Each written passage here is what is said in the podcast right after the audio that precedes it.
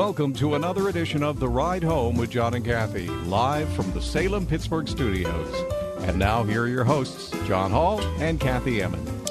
Isn't it funny how words and phrases come our way? You know, we always t- tend to think, oh, we know everything under the sun, right? There's nothing new. But then something happens that you go, what the heck? And um, the, the wording or the verbiage of a hanging Chad.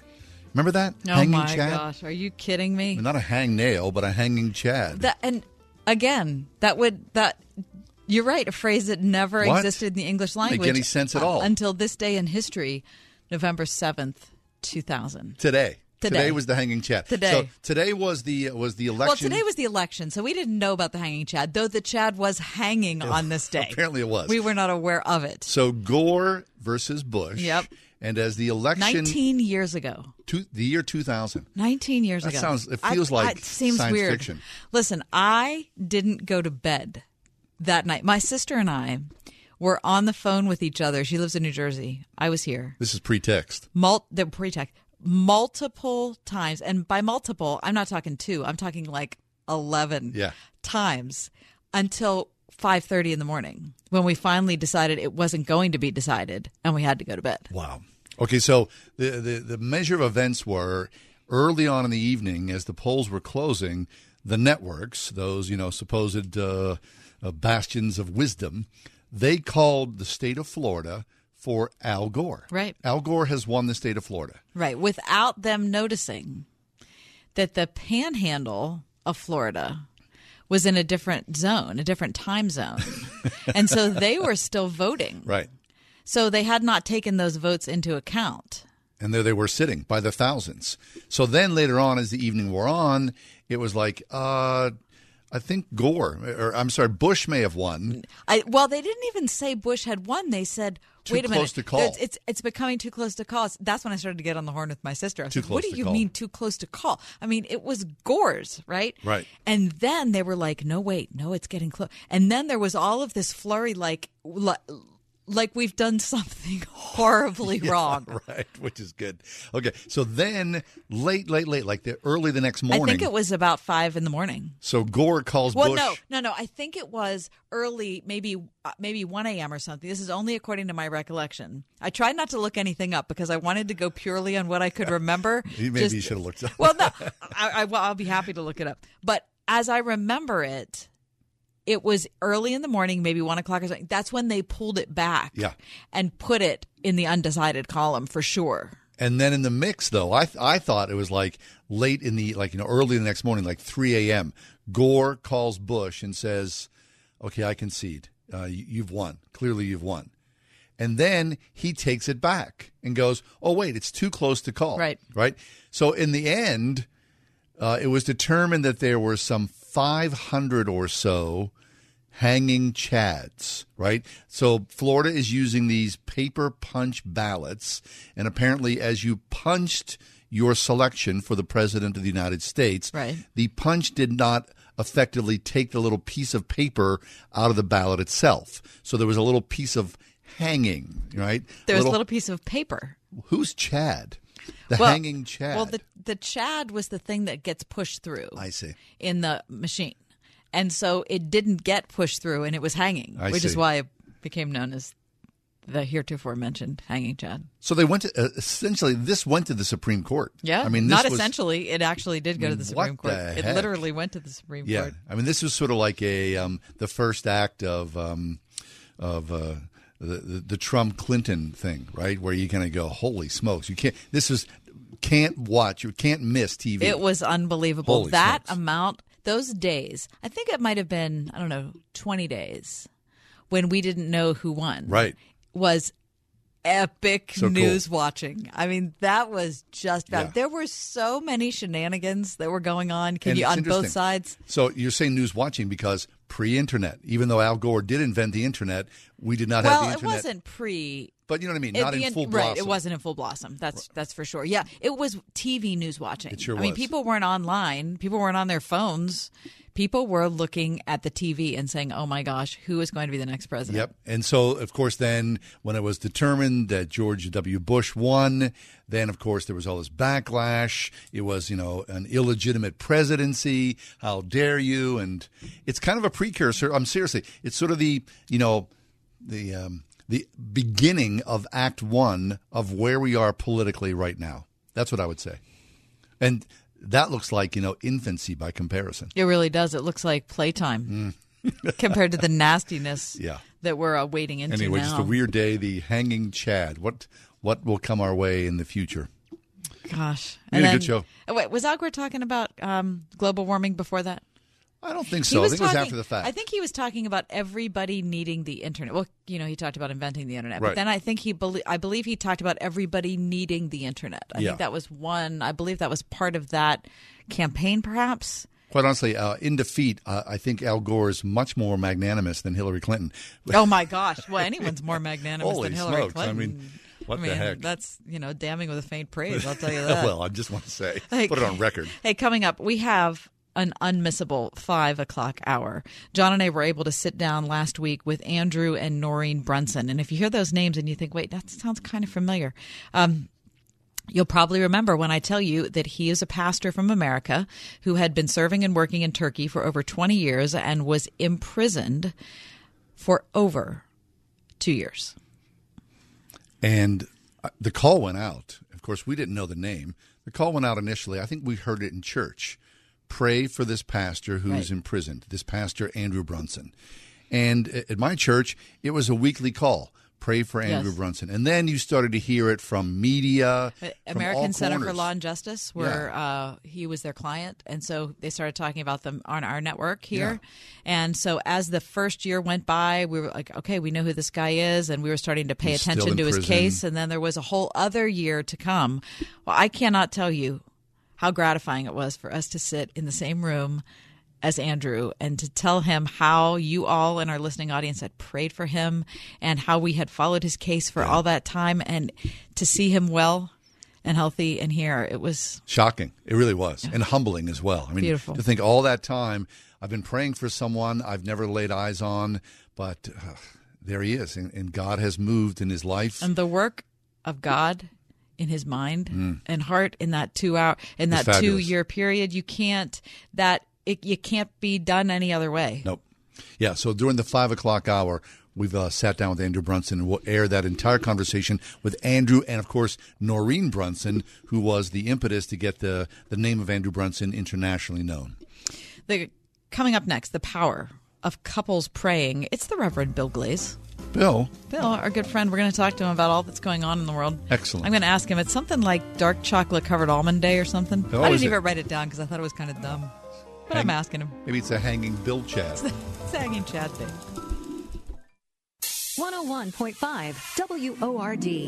God blesses everyone. What's the biggest blessing you can imagine this Christmas season? How about having your mortgage or rent paid for for 2020? It's possible when you enter the Christmas Mortgage Miracle Sweepstakes. You can even enter once a day to increase your opportunities to win. See rules and conditions for details. To our Merry Christmas. God bless us. God bless Enter the Christmas Mortgage Miracle Sweepstakes brought to you by Trinity Jewelers. Go to wordfm.com slash contests. So there's this guy named Jordan, and he's a healthy guy. He's a dad of six, and he works as a guide in Alaska. But then he goes to the doctor, and he's diagnosed with cancer, stage four. And here's the thing: he had switched from medical insurance to Medi-Share, which is a Christian healthcare sharing ministry. So the question for Jordan and his wife Jenny was: Is this really going to work? Our medical bills exceeded $160,000. Medi-Share members shared all our bills. And it was about more than just the money, too. This is a real community. Medi-Share is is a family, a group of people that stick with you through the hardest times of your life. I just don't know how I could have done it without Medi-Share. It's so worth looking into. There's a reason this is growing so fast. If you want to find out more, here's a number for you 844 41 Bible. That's 844 41 Bible. 844 41 Bible. At the Original Mattress Factory, we don't chase trends. We focus on one thing quality. We only use the highest quality materials to build our mattresses and box springs, and we put all of our products through the ringer, testing new designs and materials at our test center in Cleveland, Ohio. If a new feature or technology doesn't offer a true benefit, we don't put it in our products. At the Original Mattress Factory, our focus is on what makes a great mattress, not a great markup. Visit originalmattress.com to learn more. At the Original Mattress Factory, our mattresses and box springs aren't just American made, they're hometown made. Our products are hand built one at a time in local factories using only the highest quality materials. And each of our employees is also an owner. So when you purchase from the Original Mattress Factory, you're not only getting a quality mattress at a factory direct price, you're also supporting your local economy. Visit an Original Mattress Factory location near you to see what hometown made is all about. How does Eden Christian Academy prepare students for success? Through education that ignites the mind and inspires the spirit from pre K through 12th grade, with over 50 professionally certified full time teachers and opportunities in sports, the arts, and service to the community. With results like SAT scores 200 points over the national average. Schedule a tour at any of Eden's three North Hills campuses and see what the area's largest non denominational Christian school has to offer at EdenChristianAcademy.org.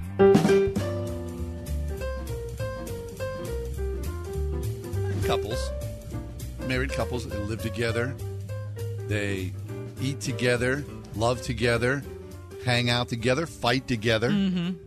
How about couples praying together? It's a, a thing that's a, for a lot of people kind of like revolutionary or fearful for a lot of people. Reverend Bill, uh, Bill Glaze is with us from Bethany Baptist Church. Hey, Bill, how you doing, friend? Happy to have you back. Hey, it's always a pleasure to be here, especially as we see the weather changing Oh. and uh, the, the winter coming in. Well, you happy about that? Wait, you sound like you're all excited. well, you know, I, I figure like this: uh, if you can't beat them, join them. I guess. All Just right. Put on your galoshes and your hat and get out the door. I guess. What the heck? right, huh? good for you. Yeah. there you go. We talked about marriage earlier in the week, um, Bill, and I had to, you know, I shared like a personal story about this big fight that my husband and I had. I heard from all these listeners. They Yeah. were like, "Boy, we love, we love that story about your fight." It's a good story. wow. Thanks for being so transparent. They were saying, you know, me, I chose not to share my stories. Yeah, exactly. John sharing nothing, Bill, and I'm talking about like a serious, like major issue we had. Anyway, um, what about how couples pray together? I mean, we can talk about it theoretically, but like my story, you know, people want to hear if it how it happens and how if it actually works. Well, and, and you know, the, the sad thing, Kathy, and and you know, I have to give you the statistics first. And the statistics are is that uh, less than eight percent of Christian families uh, or Christian couples actually pray together. Wow. And then on the flip side of that is that when Christian couples pray together, uh, less than one percent there's a less than one percent chance of divorce. So you know there's something there's something wrong there uh, because when you look at you know Christians maybe being on par with the world as far as the divorce is concerned, I'm not sure you know how that dynamic is changing now. But the fact is, from family life, uh, they say that less than eight percent of Christian couples actually uh, pray together. So uh, it, it's definitely something that that needs to be addressed. And you know, as we look at you know the scriptures, you know, we see that the Bible you know encourages you couples to pray together. You know, there's a there's a verse in Ecclesiastes chapter four, verses uh, nine through eleven. It says that two are better than one because they have a good reward for their labor. For if they fall, one will lift up his fellow. But woe unto him that is alone when he falleth, and hath not another to help him up. Hmm. Again, if two lie together, then they have heat, but how can one be warm alone? And if one prevail against him, two shall withstand him, and a threefold cord is not quickly broken. And when you look at that concept of a threefold cord, you know, it's like there's the husband, there, there's the wife, you know, there's two strands of that cord. And, and what makes that third fold cord? The third fold cord is when God becomes a part of that. And when God becomes a part of it, we see that the, the strand is weaved together, uh, the strand becomes stronger, the bond of the strand is uh, is is stronger, and then God is at the center of the strand, and so that you know that lets us know the importance of of couples praying together, and yet we see even among Christians that you know that there's a struggle there. Yeah, well, Bill, this is good because uh, my wife is really in. She is. she's insistent upon us praying together. And oftentimes, if we're in the middle of you know a little uh, flashpoint, she'll go, "Stop, let's pray." And of course, at first, I'm like, oh, "That's the last thing I want to do right now is pray," because I'm like mad and I'm trying to make a point. Wouldn't you love to see this, Bill? I mean, I appreciate. It's the- I, it's- I do feel like it'd be good to see. It's the worst, you know. So then it's the worst. the worst. It is the worst. I'm, tell, I'm just being honest. So then she like, there's a uh, you know this awkwardness, and I got to settle down, and then we do. We hold hands, and then we pray.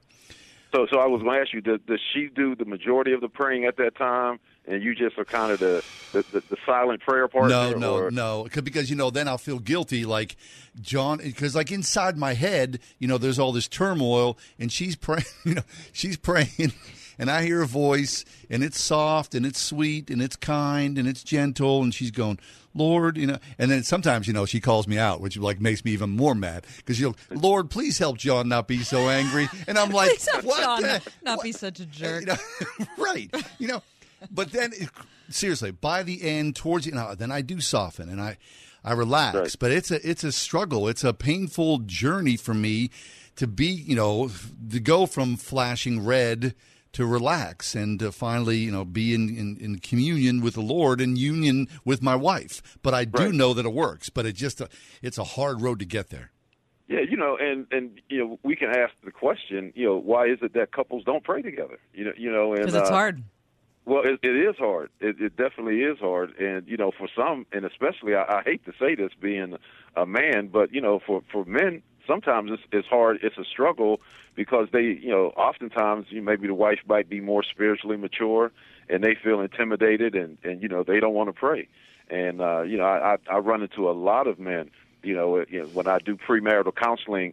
And, and it's interesting when I do premarital counseling, I'll ask a lot of the couples, you know, they explain to me what your prayer life is like, and and and they don't have any. Hmm. And then you know, I begin to you know, challenge them to start, you know, praying together. And it's all generally always the man that's resistant to it. And then it, it boils down to that he'll just come out and say, well, like you said, Kathy, it's hard, you know, and and I just don't feel comfortable doing it. Hmm. Okay, so then the first step is right before you pray with your wife, you got to have a prayer life yourself. Oh, that's true, and you know that that's probably why uh, some men feel uncomfortable praying because you know they they don't have a prayer life, and you know I'm not trying to be judgmental, but just talking to them, you can see that there's there's really a little connection with the Lord, and if you have little connection with the Lord, then your prayer life is going to be anemic, and and and so you're right, you know that it, it begins there. And and so you know even when couples pray together, you know one of the things that I tell them is is is don't feel that you have to pray for a long time. You know, I, I think that if you just begin to pray, you know, for a minute, just starting there, and then couples will say, well, you know, I really don't know what to pray about. And I mean, there's just so many things. You know, you're getting ready to go to work, right? So why don't you pray for you know your spouse as they go to, to their to their job today? You know, you if if you have children, you know, you can pray for your children. So I mean, there's so many things that that a husband and wife can pray for that you know that's no excuse to say, well, we don't have anything to pray for. That's good. I mean, and that's a, an, excellent scenario you paint, Bill, right? Because you're rushing around in the morning, you're trying to get out the door, and I, I can see that. I can see that scenario of going, hold on, let, let's just stop here. You know, give me 30 seconds. Let's do 60 seconds or whatever, right? And it doesn't take a whole heck of a lot to just put you in the right frame of mind. And I know that that carries you throughout the day if you are able to, to be like minded on the same page together, right? I mean, you're doing so many other things together. You're sitting down and paying your bills and all that. So why not Right. make that a centerpiece? Because that, you know, 8% of, of people, married couples, pray together. Uh, I'm not surprised by that. Um, but boy, uh, it's, it's a good hedge against divorce or just marital peace in general. I'm sure it's a wonderful thing to do that. Right, and, and you know, uh, and I, I can't say that I'm always faithful to do it with my wife, but I know, you know, generally before my wife, uh, you know, she's a school teacher, and uh, usually I'm there, you know, when she's, you know, going out the door, and you know sometimes we'll just stop and we'll just you know hold hands and we'll pray you know for the day you know and I you know and I'll pray you know that God will be with the you know the kids allow them to have a, a calm peaceful spirit that you know God would work in my wife and uh, allow her to be glorified on her job you know that day and that if you know that she can be an example you know to others and minister to others and it's just a it's just a powerful thing and then she prays for me and you know and uh, what I'm going to have to face that day. And you know, when, when that happens, you know, it it, it th- there's a bond that takes place there. Yeah. You know, at at that moment, and uh, you know, I, I don't know if I can say this on your program, but uh, so if I I can't, then you can correct me. but they, they they say if you want to have you know some action in the bedroom that you need to start earlier in the day. Yeah. So forgive me if I'm wrong for saying that. No, well, it's- we get a seven second delay, Bill. We'll just uh, bleep, bleep that out. That's why I knew Michael get rid of that. Tell you right Okay. now. I mean, that's a good reason to pray, right? Yeah, No, no, but my point was going to be is that you know it seems like if you want to make connections with your wife throughout the day, that you know th- that that prayer, you know, early on, you know, helps you to stay connected, you know, throughout the day. Because I know that throughout the day, my wife and I we text each other. You know, we might you know say something, you know, how we are pray- thinking about one another, praying for one another. I love you. But I think that it starts with that connection that we have in the uh, you know in the morning when we pray. Right. And I- and I think you've settled on something here. You hit on something because there are few things that are much more intimate than prayer between two people coming before the Lord of the universe. I mean, that's that's pretty dang intimate, and uh, Right. I can't imagine that you know many things are going to get in the way between that, and it's a bonding thing as well. You're right about that. So there's a lot of positive things you're talking about. Right, right. And you know the the other thing that I thought about on, on this issue too, that when you face problems and and you pray, you know, you know, if we're having a problem, you know, we can discuss our problem, right, and just say, well, you know, we got this solution, we need to work on that. And, and it seems like John and Kathy that we're dealing with our problem maybe on one level, but then when we pray about our problem, it seems like we're we're addressing that a problem on a deeper level, mm. and and it becomes more, uh, you know, inviting the Holy Spirit, you know, into this issue that we're dealing with, you know, expressing a dependence on God, and and so just instead of just talking about the problem on the surface level, you know, when we pray, you know, we actually attack it from a deeper, intimate level. I love it, Bill. That's really good. I that's think a- it's that's really an excellent important. subject. Yeah. Good stuff. Bill Glaze with us, anchored in Jesus. Uh, he's with us uh, every day, Monday through Friday, here at 7 o'clock on Word FM from Bethany Baptist Church. Hey, Bill, before you leave us, did you know that today's the anniversary of the hanging Chad? the hanging chad. Yeah. Right. Yeah. Is, uh, is, so what you, you think about that? A, a piece of paper, right? Right. You know, just just uh, captivated our country for what? what was it? A month? Yeah, about a month, right? Yeah. Yeah. Holy heck. I mean, Yeah. by comparison, we, uh, you know, that was like the, the old innocent days. No, what the heck? Yeah. That. So you know, it, it's, it's just unbelievable that that that that that, that happened. Sure did. Especially uh, at, at that time, with technology in the in the state that it. I'm not. I know it wasn't in the state that it is now, but it seemed like technology would have, you know, taken care of something like Yeah, that. You right. Know? Yeah. And, you know, you can't say the Russians are involved in the hanging Chad, can you? I don't think you can. Hey, That's Bill, true. Pastor, always good. Thanks so much. It's a really good word today about praying with your spouse. I really loved it a lot. All right. Thank you, brother. My pleasure. Pastor William Glaze, Bethany Baptist Church, and anchored in Jesus, 7 o'clock here, Monday through Friday. That's fabulous. Pastor Bill Glaze.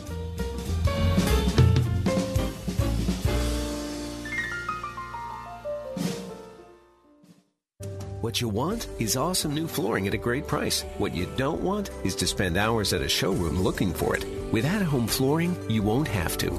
At home flooring is where awesome happens. And their family's been bringing awesome straight into Pittsburgh homes with top quality hardwood, tile, carpet, and vinyl for over 50 years with their free shop at home experience, along with great selection and professional installation. So forget the showroom and schedule a little bit of awesome instead. Visit athomeflooringpgh.com.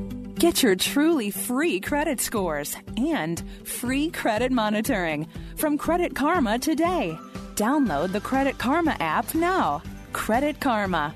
Here's to progress. This is Kathy Emmons. John and I are grateful for the encouragement we have from all of our advertisers and especially our friends at Grove City College. Thanks to everyone at Grove City for supporting the ride home. Do you enjoy helping others? Consider a career at Accessibilities Home and Community Services. As a leading provider of in home care for people with disabilities since 1954, Accessibilities is dedicated to quality care.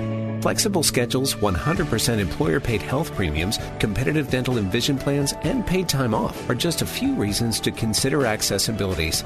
Visit accessibilities.org or call 724 832 8272 today. Accessibilities is an equal opportunity employer. Shalom. I could hardly believe what my eyes beheld. Hi, this is Sheila Sandler from Rock of Ages Messianic Jewish Congregation, and I recently took in the view of Jerusalem from the Mount of Olives. Imagine yourself right where the disciples watched Jesus ascend back to his Father in heaven. How would you like to experience Israel with me and my husband, Messianic Congregation leader, and Bible teacher Abraham Sandler? Our tour is forming now. More info at rockofagesmjc.org.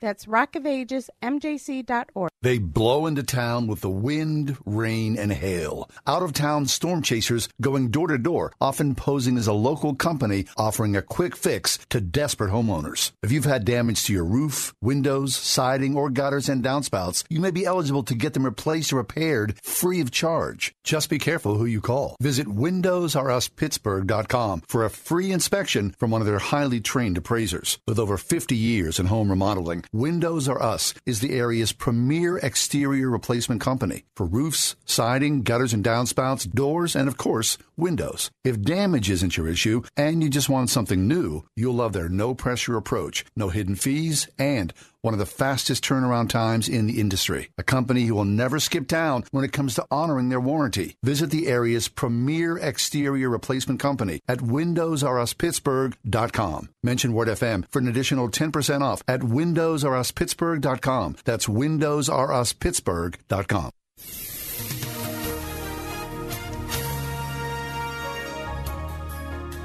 Rain will mix with and change over to wet snow before tapering off early this evening. We'll see a total accumulation of a slippery coating to an inch around the area. Brisk and colder tonight, dropping down to a low of 24. A morning snow shower tomorrow, otherwise clouds and sun, high 37. Low tomorrow night, 22. We'll stay chilly for Saturday with some sunshine, high 43 degrees. With your AccuWeather forecast, I'm meteorologist Danielle Niddle.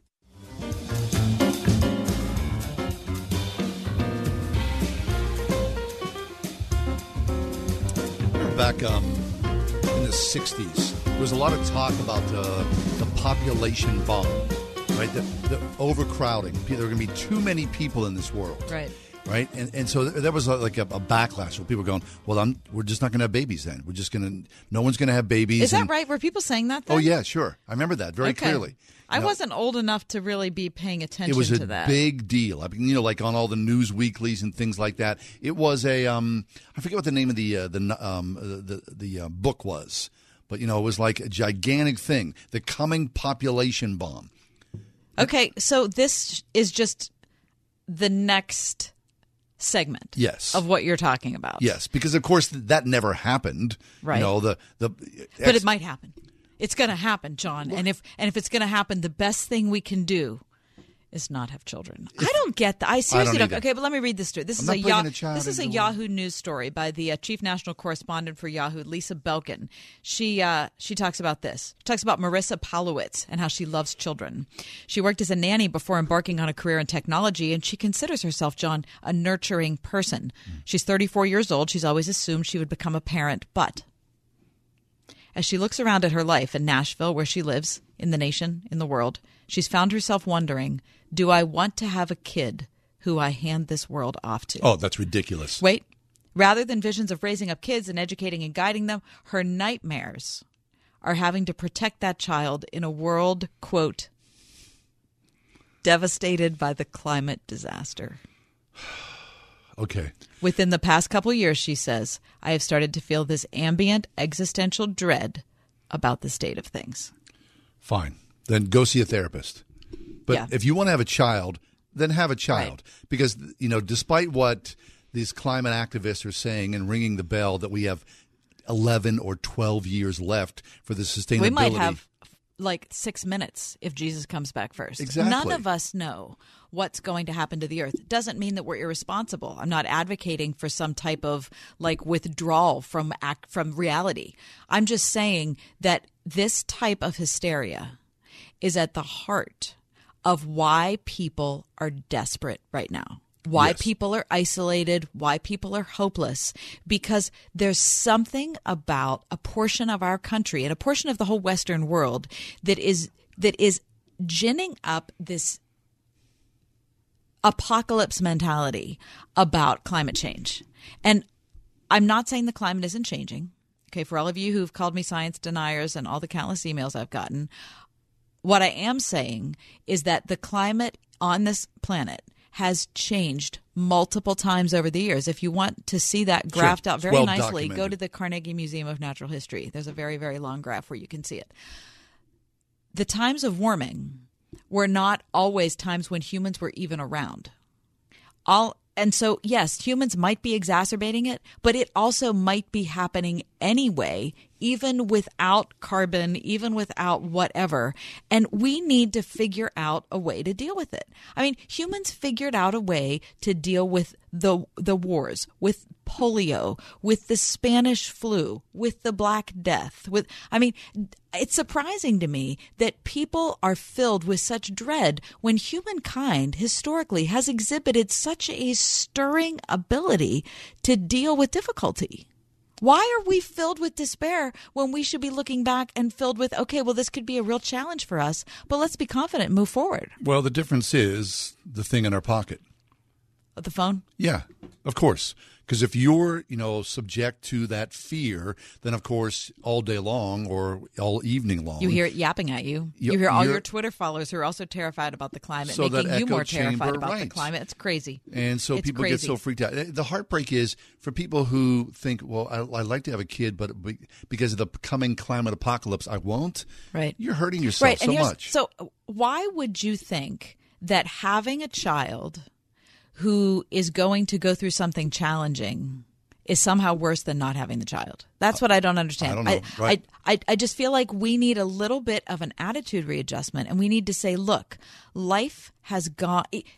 Taking the Christian worldview out of it, life has gone on on this planet despite how many obstacles? Right. environmental obstacles, sociological o- obstacles, anthropological obstacles over all of this millennia. Why would we think now is the time that it's going to be so horrible that we're not going to be able to push forward? because of the thing in our pocket. Okay, well then That's we need to get Right? off of that thing in our pocket. And I think you know, people, you, you got to know, life is good, life is beautiful, life and is li- rich. and life is hard. yes, of course it is, but we will sustain, we will endure. I mean, And that's what you raise your kids to do. Yeah. If you have a baby in a difficult world, Got it out. you raise your child to be strong. I mean, they were having children in the midst of the Holocaust. Exactly. For Exactly. goodness sake, the Nazis were killing people in the streets, and babies were being born. Right. So here we are. I don't know. I'm I'm, I'm serious. Have a child and believe in the future. Amen. Take a break. Come back. Oh, hey, we're going to talk next. If funny about parenting isn't enjoyable. Okay, good, because All right. sometimes it's not. Okay, stay with us.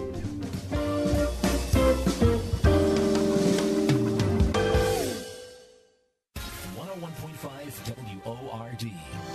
The Word of God. It's bold, it's direct, it cuts across the grain of popular culture. It illuminates the mind and transforms the soul. Its meaning doesn't change. It applies to everyone, everywhere. Hi, friend, this is John MacArthur encouraging you to find out what the Bible means by what it says.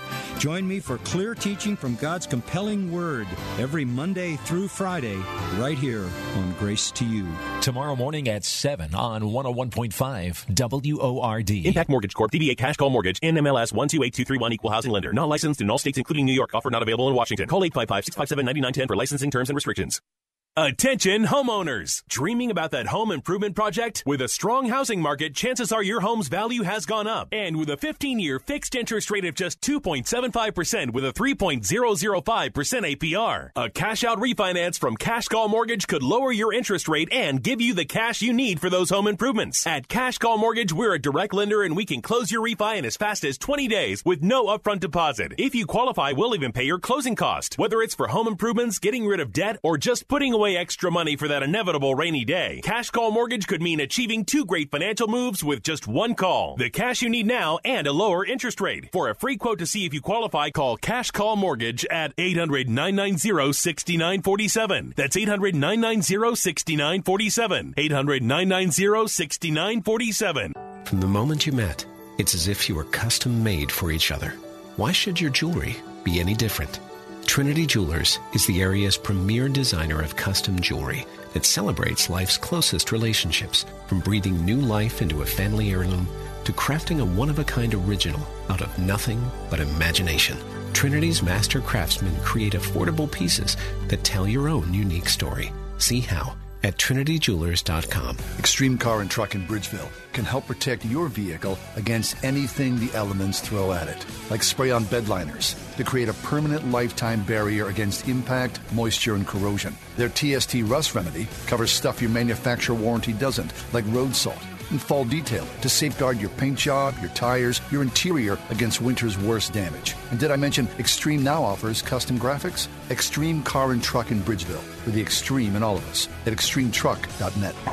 I'm not 20 anymore, but I'm not about to let joint pain slow me down. And thanks to advanced biological therapy, I don't have to. At Regenerate Me in Pittsburgh, Advanced Biological Therapy offers the most advanced non invasive treatment for joint pain. Voted best in Pittsburgh for joint regenerative medicine. To see if ABT is right for you, talk to a doctor 24 7 at 412 851 3811. Slow down for joint pain? Not on your life. Call 412 851 3811 now.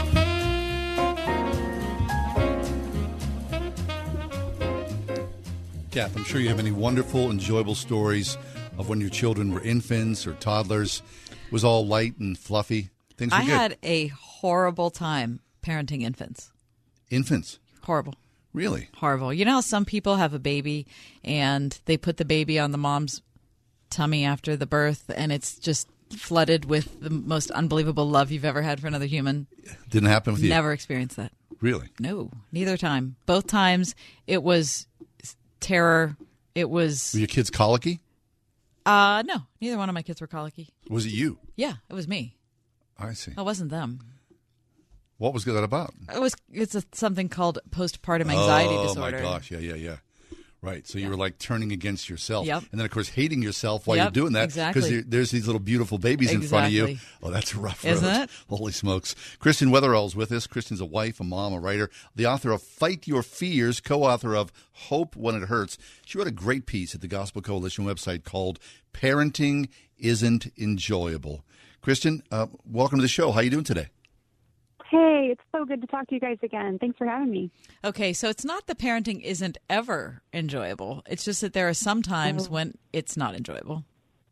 That's exactly right. Parenting is amazing in so many ways. We can acknowledge that and see how parenting is a gift from God, and our kids are gifts from God. And you know, Psalm 27 says they are a heritage from the Lord and a reward from Him. And so they're so much fun, and we love we love so many days and moments with them.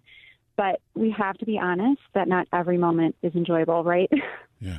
So is that a modern day sensibility, Kristen? I mean, you know, our parents and grandparents, I'm sure they had to share the same feelings, but are we the, you know, just the victims of advertising and internet and all that where Why? Because we're too hard to please? well, no, that everything must be framed in a, you know, a pink cloud of fluff, and if it isn't, well then there's something wrong with us. Yeah, I, I do think our modern sensibilities could affect this. I don't doubt that my parents, um, my grandparents probably felt the same thing as well. But I do wonder if our modern culture um, has been affected in an unhelpful way by a sense that we should be comfortable all the time, um, that we, you know, deserve to have our circumstances looking a certain way, that life should be easy. You know, we're kind of the generation of follow your dreams and you can have life the way that you want it. And then when life doesn't turn out that way all the time and life is hard and our kids are hard, I think that definitely affects the, the way that we look at parenting for sure. I shared before you came in how difficult. I, I mean, the, the the postpartum issues that I had were so challenging with both of my children, Mm-hmm. and I think what John said is exactly was was exactly the hardest part, which was not only was I having um, postpartum emotional issues, but I was hating myself for having them. Sure. Right, because Well, I thought that- I have these two awesome children. I have a wonderful. What the heck is wrong with me? Like, why am I not jumping for? Why am I not like all the beautiful paintings of the Madonna and Right. Child, where everything's perfect? Where's your gratitude?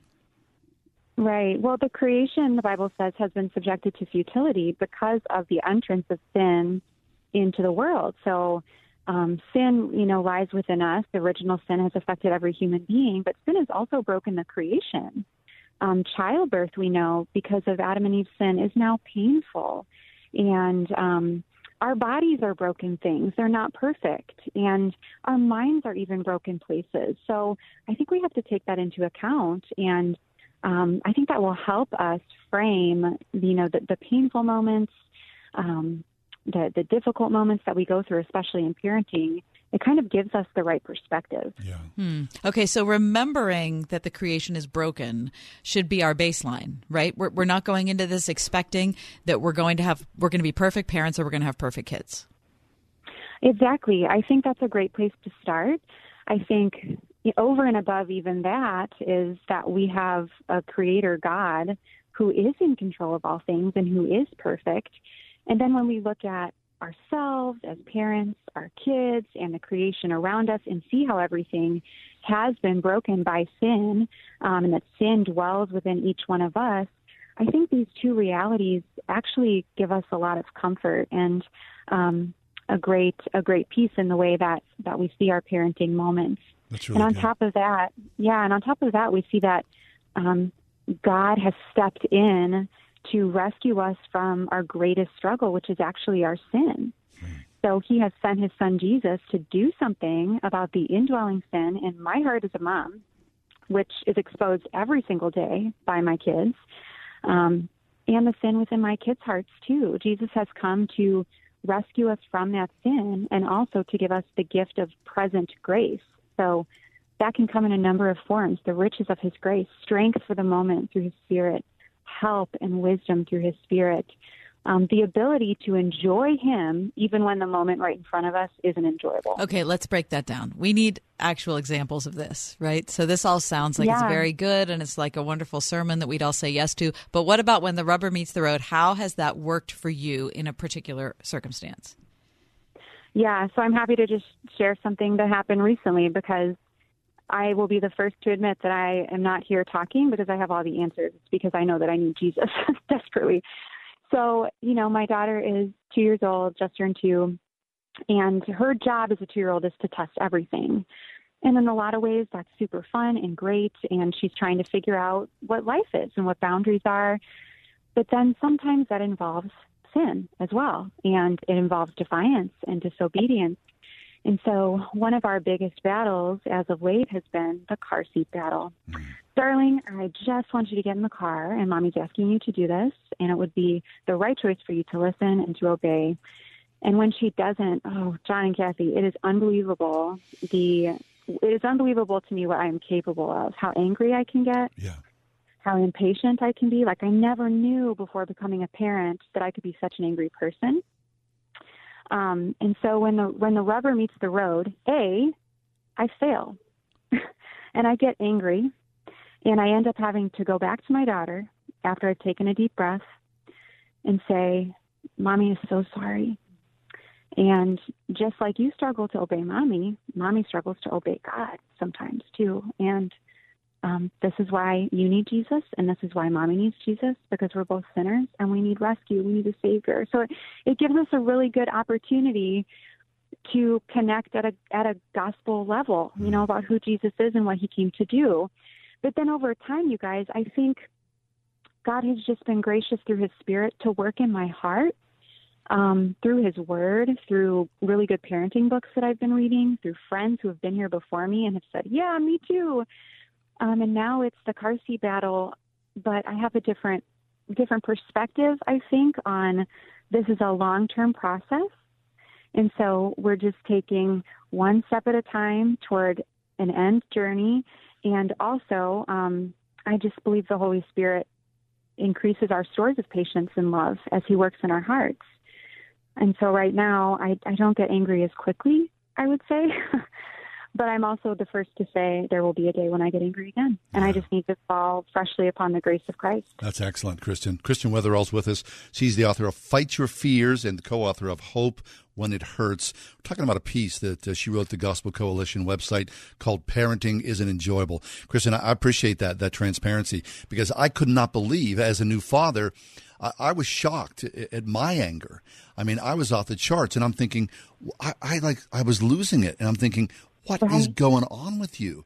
Uh, like, like I, I, like you know, delve into some deep dark place of mine, and I had a baby, and you know, I mean, it just was crushing. I could not believe it. So when I see children, you know, you see people like on the news who have abused their children, and you know, those poor, mm-hmm. those poor babies, like you know, shaken baby syndrome, and that you think, oh my God, you know, as, as quick as you want to call that person a monster, you understand that sense of frustration and anger in that person's life. Uh, unfortunately, they've just gone over the edge where you know like myself and i hear your story i think oh lord help me. I, I, need you. I need to settle down and come to you in repentance and try to figure this out. Yes. and when you talk to other people and you say to your friends oh me too. I'm raising my hand to that me too that was valuable for me to know that i wasn't mm-hmm. alone in that thing and that there were other guys who had experienced that you know sort of earth-shaking thing becoming new fathers and how it turned the world upside down. So that was very good Right.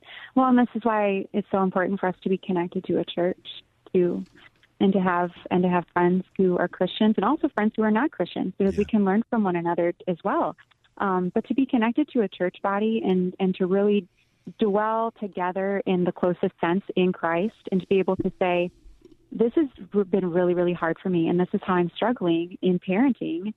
How does the word apply to my situation? I need you to I need you to tell me what's true because I'm not feeling it right now. That's excellent. Yeah, that's good. I think we need each other. Yeah. yeah. Yeah, that's good. And being able to admit, especially as your kids get older and recognize um, that you realize you were wrong and that you're yeah. trying to submit to God is so important. And to apologize um, and to, to apologize kids. to your kids. I mean, I think all those are vital. Anyway, thanks so much for joining us today. Excellent, Kristen. Really good. Thank you for having me. Have yeah. a wonderful day. You as yeah, well. That's Kristen Wetherell. She's the author of Fight Your Fears and co-author of the award-winning book Hope When It Hurts. Bye. Are you ready to advance? Imagine yourself in the graduate program you've always wanted. The Right Masters program can help you get where you want to be. Geneva College, located conveniently in Beaver Falls, just 35 miles northwest of Pittsburgh, has on campus, online, and hybrid graduate programs that could be right for you. Geneva's high quality Christian programs are designed to help you move ahead, both professionally and personally, preparing you to excel in today's demanding world. But don't just think about it. Attend Geneva's upcoming information session to find out about master's programs like counseling, cybersecurity, higher education, and master's in business administration. The information session is at Geneva's campus Tuesday, November 19th, with registration and refreshments at 5:30 and the program at 6 p.m. It even includes sitting in on a master's level class. That's Tuesday, November 19th. For information and registration, go to geneva.edu slash grad info session. That's geneva.edu slash grad info session.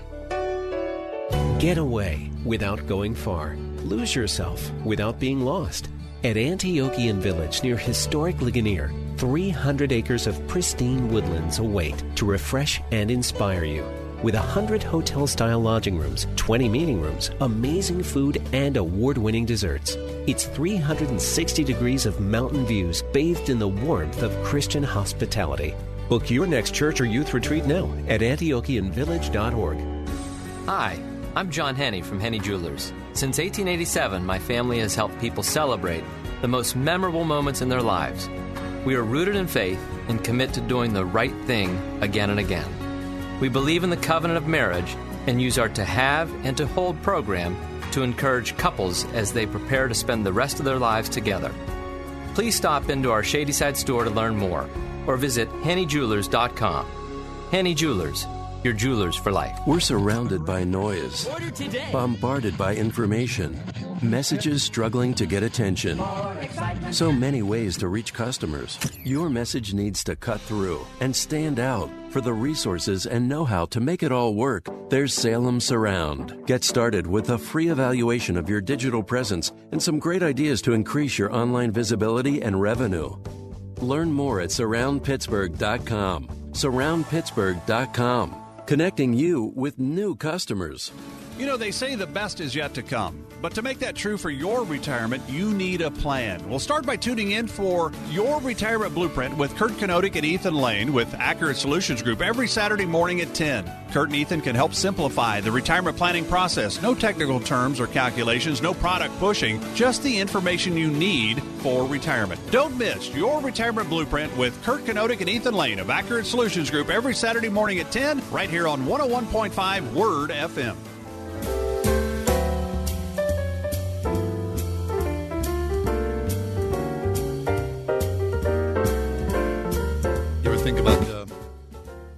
Writer full time? You ever, you ever, you ever think about that? I mean, No. really? No, no. Absolutely not. Because you're a good writer. Uh, I mean, I appreciate that. You are. But I'm a I'm a writer that does it because I have to. You don't I don't love it? writing. Oh, no, don't? I think writing is so hard that I I dread it, which is silly because writing it's a wonderful thing to be able to do. But I've never been a person who sat down to write because I just couldn't wait. Oh, really? Never. Never like wrote Never. a short story and thought, I, I got to talk about this. No, never. Really? Because, No. you know, you see writers, uh, you know, like people are like that, right? Mhm. I mean, Yeah, I know. So they can't. My daughter's like that, but I, I just never did that. That's why I thought it was interesting um, when you sent me this um, article about ten famous authors with surprising day jobs. Now, of course, the first thing you have to know if you're going to be an artist of any sort, whether you're a writer, a musician, you're doing visual art, Right. whatever, supporting yourself through that is a real challenge. oh, that's incredible. It people who do that, you challenge. think, holy smokes. Yeah. Uh, high marks to you. Right. So it was interesting to see how many famous authors that you heard of, that I've heard of, had actual day jobs, right? Yeah, yeah. Like, for example, Toni Morrison.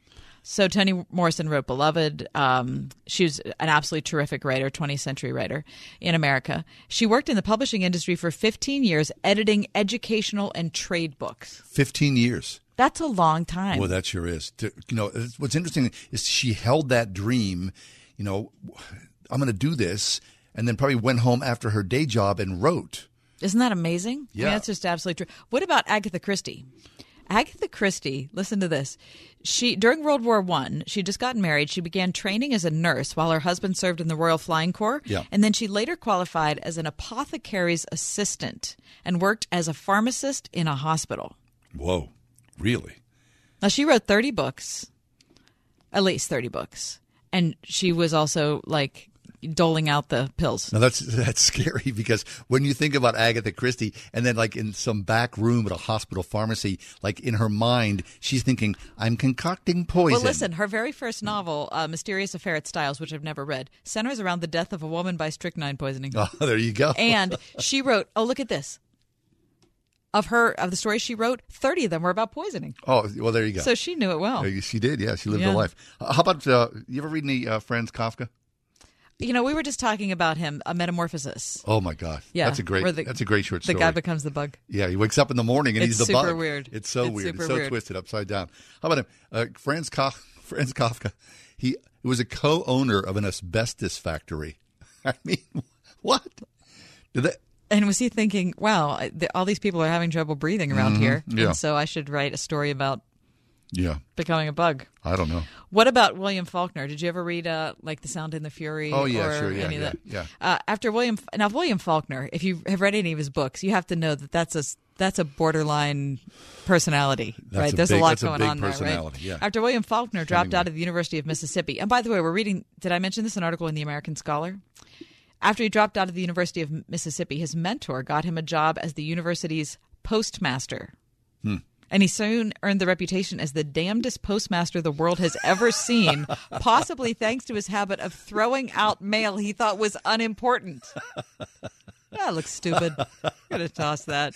A lot of he also was clearing house. reading during working hours, and uh, he was writing his books while he was supposed to be working. Oh my gosh! I don't think he's Uh, very no, good no. at that. Okay, have you read uh, Franny and Zooey? Oh, Catcher, Fra- Catcher in the Rye. No, I never read anything. I, I, neither of those. No, never Uh-uh. read any J.D. Salinger. No. Oh, I mean, you know, uh, uh, for a lot of people, like you know, it's like you know, Catcher in the Rye. They call it, you know, one of the great American books, right? Right. Isn't that the book that has the most f bombs of any Uh, like yeah, work of American is. fiction? Yeah. Well, you, That's no a- wonder why. distinctive. Because J.D. Salinger was a cruise ship activities director. Is that right? Oh my gosh, a cruise ship activity. Is that where he heard all the bad language? I'm sure. Can you imagine? Uh, how about Jack London? So he wrote more popular oh, man. stuff. I read Jack London as a kid. Were Did you? Oh yeah, yeah. yeah, yeah, yeah. Um, so he was an oyster pirate. What's an oyster pirate? Yeah, apparently he said it's a colorful way of saying shellfish thief. Wait, he went and stole lobsters? Yeah, listen, in San Francisco in the late 1800s, competing oyster companies had begun to form a monopoly. So London, along with some other oyster pirates, would raid their oyster beds after dark and then sell and then undersell them. Really? Take them out in the docks and undersell them. That is really crazy. Harper Lee, who wrote Oh, yeah. um, uh, Kill a Mockingbird. Right, thank you. I had a mental block there for a minute. Um, she arrived in New York City after college to pursue her dream of becoming a writer. But while living in the city, she realized that she was broke. right? That happens in New York City. I, I can tell that tale.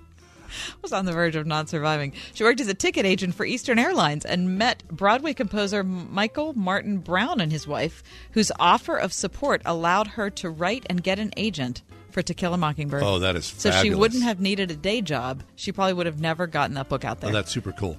All right, so after To Kill a Mockingbird, right, with the residuals from that, the royalties. she had to be okay, oh, right? more than okay. She was good to go. Maybe Mul- she would help. She wasn't able to help Jack London with the oyster Yeah. thing because he's probably already dead. People are saying, "What's Eastern Airlines?" Oh my gosh, Eastern Airlines is that U.S. Air now, or did, what you? What did that turn gone. into U.S. Air? Sharing the word that changes the world. 101.5 WORD FM, Pittsburgh, a service of Salem Media Group.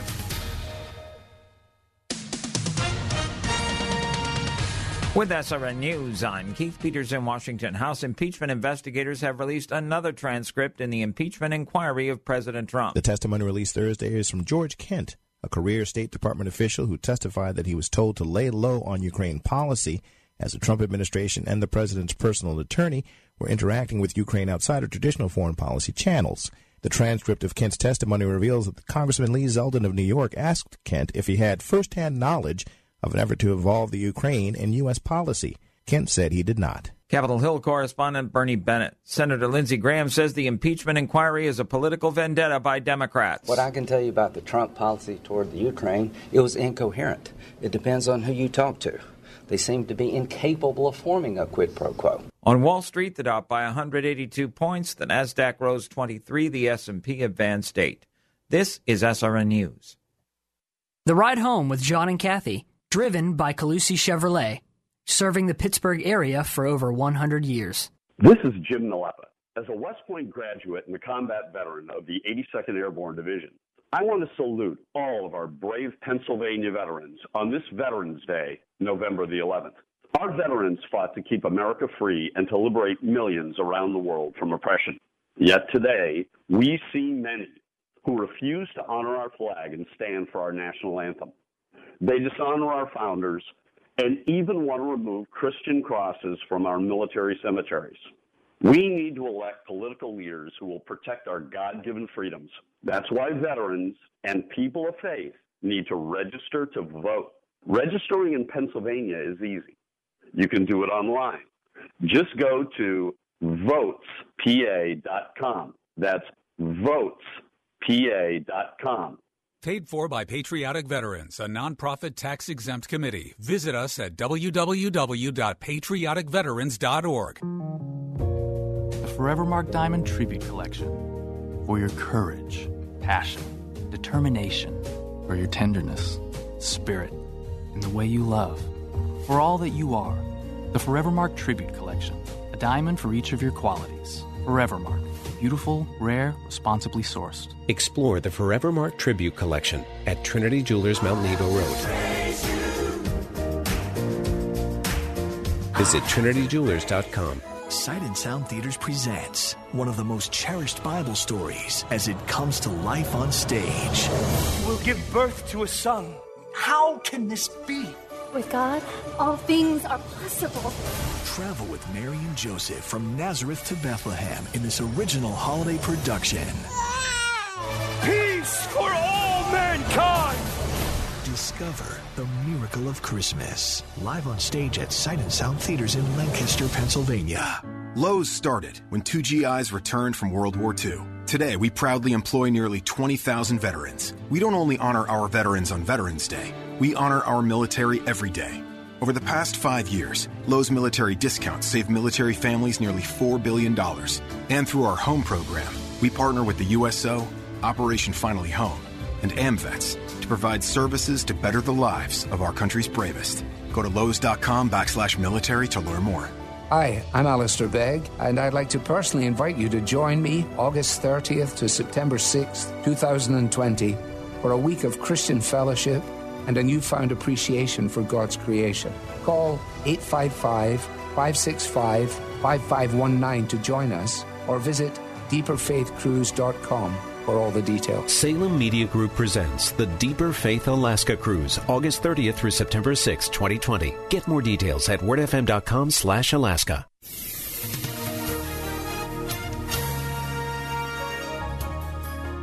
Rain will mix with and change over to wet snow before tapering off early this evening. We'll see a total accumulation of a slippery coating to an inch around the area. Brisk and colder tonight, dropping down to a low of 24. A morning snow shower tomorrow, otherwise clouds and sun, high 37. Low tomorrow night, 22. We'll stay chilly for Saturday with some sunshine, high 43 degrees. With your weather forecast, I'm meteorologist Danielle Niddle.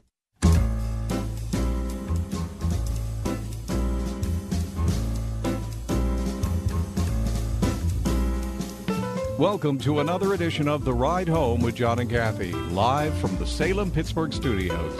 And now, here are your hosts, John Hall and Kathy Emmons.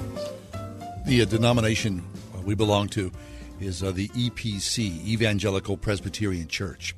And remember years ago, I don't know, uh, 2016, somewhere in there, um, our pastor said there's an EPC pastor who's been arrested in Turkey, and I want to say his name. Andrew Brunson, and I want you to remember that and please pray for him. Mm-hmm. And I thought to myself, well, you, you, know, it's a scary world and Turkey's a volatile place, and so we'll pray for Andrew. And I did pray for Andrew that day. Yes. But I have to say, I did not pray with a lot of fervor. fervor. Yes, right. You know, I thought, well, okay, so, the, you know, we'll pray for Andrew but, Brunson, whoever that is. But thanks to our pastor, it, that did that urgency didn't go away. No. Every week he would say, please pray for Pastor Andrew Brunson. Please pray for Pastor Andrew Brunson. And so, as weeks turned into months, which turned into the first year, by the end of that first year, we were like, wow, he's been in prison for a whole year? What's and then we started to hear about news updates on the internet. I read news stories about Pastor Brunson in Turkey, and uh, this this concerned me because you know the, after a while, of course, you're praying for someone, and then you hear about them. And, and one time, our pastor said they're worried about his mental condition because he's been in prison for so long, and he's so fearful for his life. And I thought, what is that like? I remember at one point uh, a prayer request went out that we had to remember to pray for Andrew because he was in solitary confinement. Right. Now, you have to know that the reason that Andrew Brunson was arrested was just because. He was a pawn. He was a pawn. He was a pawn in a geopolitical struggle between Turkey and the United States, and between a person who had been a part of a coup in Turkey, who had um, found uh, solace here in America in here the in state the, of Pennsylvania. Exactly. Turkey wanted him back. And so, Tur- and of course, the United States was like, you know, we can't give you this, we can't make this man go back to Turkey because you're going to kill him. Right. And so they said, well, if you're going to keep our guy, we're going to keep your guy. So then, what happened from one Sunday morning on a, at the pulpit in our church to years go by and prayer, and then all of a sudden, Andrew Brunson, the pastor, becomes an international name. Right. So it becomes a story. The president talked about it. Uh, it was on news reports. It was all over the internet. It would show up on your on your social media feed, wherever it was. And all along throughout this whole process, we had asked you all to pray for Andrew and to remember him. And especially as things were heating up after he had his second trial and his third trial, we were asking you to pray for him and pray for him. Well, I'm happy to tell you that last week we got to sit down in a room with Andrew Brunson and his wife Norine. Andrew Brunson was eventually released thanks to the help of President Trump. And, and so many people who worked behind the scenes, and the millions of saints who prayed for him. So, as Cass said, we sat down and had a conversation, and we're happy to bring you that conversation in just a few minutes. Stay with us. It's the ride home with John and Kathy. Andrew and Norine Brunson. We were with them last week. We'll air that conversation in just a few minutes. Please don't miss this. This is an incredible conversation where he talks about God's faithfulness. 101.5 WORD. Once I figured out, you know, it was a little boy, then I heard his heartbeat, like I just cried. You guys helped me make my mind up. You've heard that seeing is believing. That's certainly true when it comes to pregnancies. It's been shown that abortion minded women who see their babies on an ultrasound are likely to have that baby.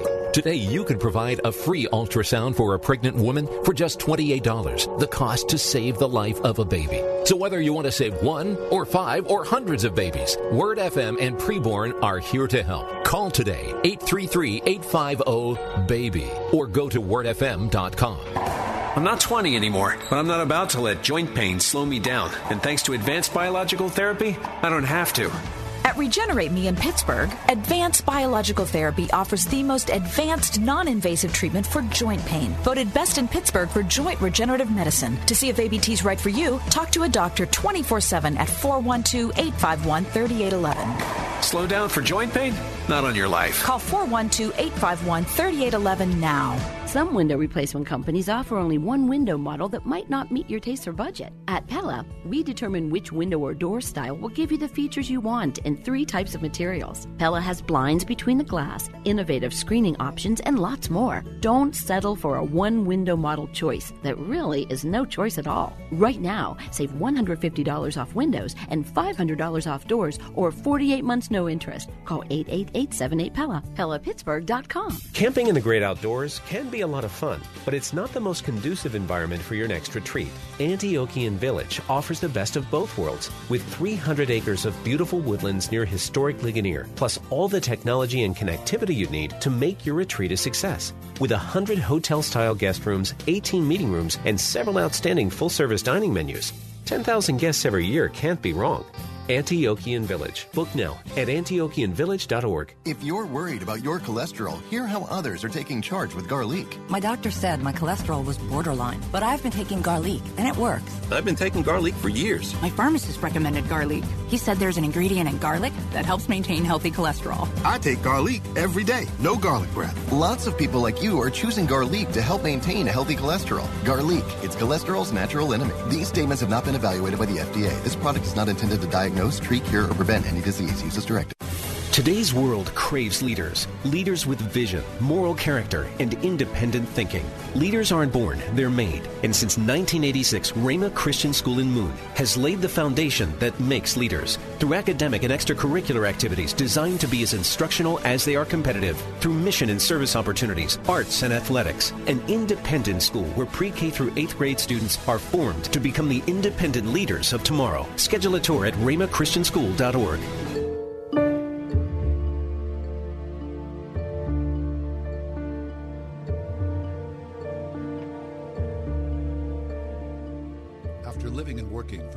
20 years in Turkey, Pastor Andrew Brunson was arrested in 2016 and imprisoned. He served 735 days, more than two years. His case became an international flashpoint in the relations between the United States and the Middle East before Andrew was finally released. We sat down with Andrew and his wife Norine last week to talk with them about their experience in prison and their long journey home. So, Andrew, for people who don't know your story, and I don't know if it's even possible to encapsulate uh, where you've been and what you've been through, could you just take a couple of minutes and, and describe who you are, what's happened, and where you are now? Yes, Norine and I were in Turkey for 23 years, uh, trying to start churches among uh, Turks. Turkey is the largest unevangelized country in the world. Most Turks have never met a Christian and most cities don't have any church at all. So we were involved in uh, starting churches, and especially when the civil war in Syria heated up, many uh, refugees came into Turkey, and we were involved in humanitarian aid to them, but also tell them, telling them about Jesus. Uh, we were uh, arrested for deportation. Uh, we were held for 13 days together, but they didn't deport us. Instead, uh, they ended up keeping us, and they kept me for two years. And uh, I was used as a bargaining chip by the Turkish government to try to extract concessions from the U.S.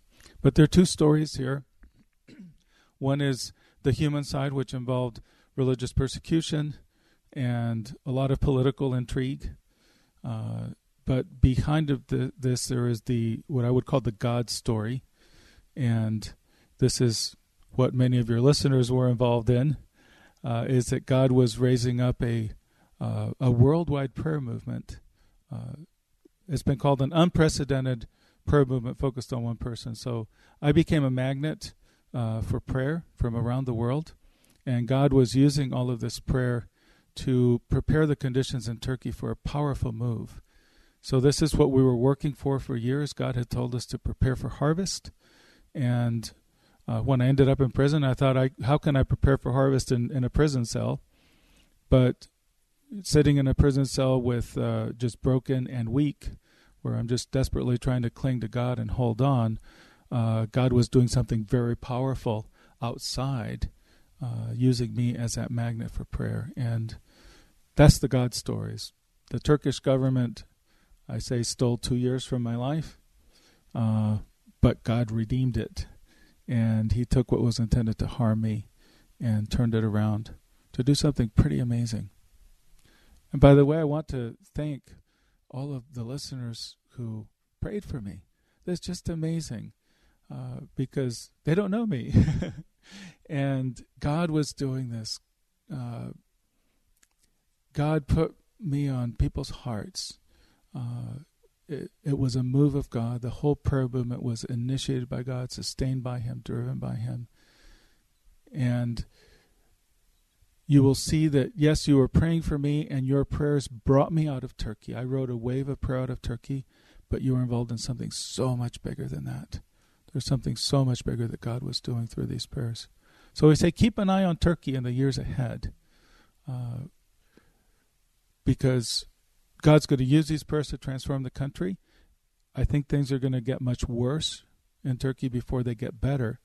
But God is actually going to use these uh, difficult conditions in Turkey to bring many people to himself because he often allows the things that we trust in to be shaken to get our attention. And that's what's happening in Turkey now. Norine, you shared last night here at Grove City College that when you first got on the plane to move to Turkey 23 years ago, you weren't excited about it.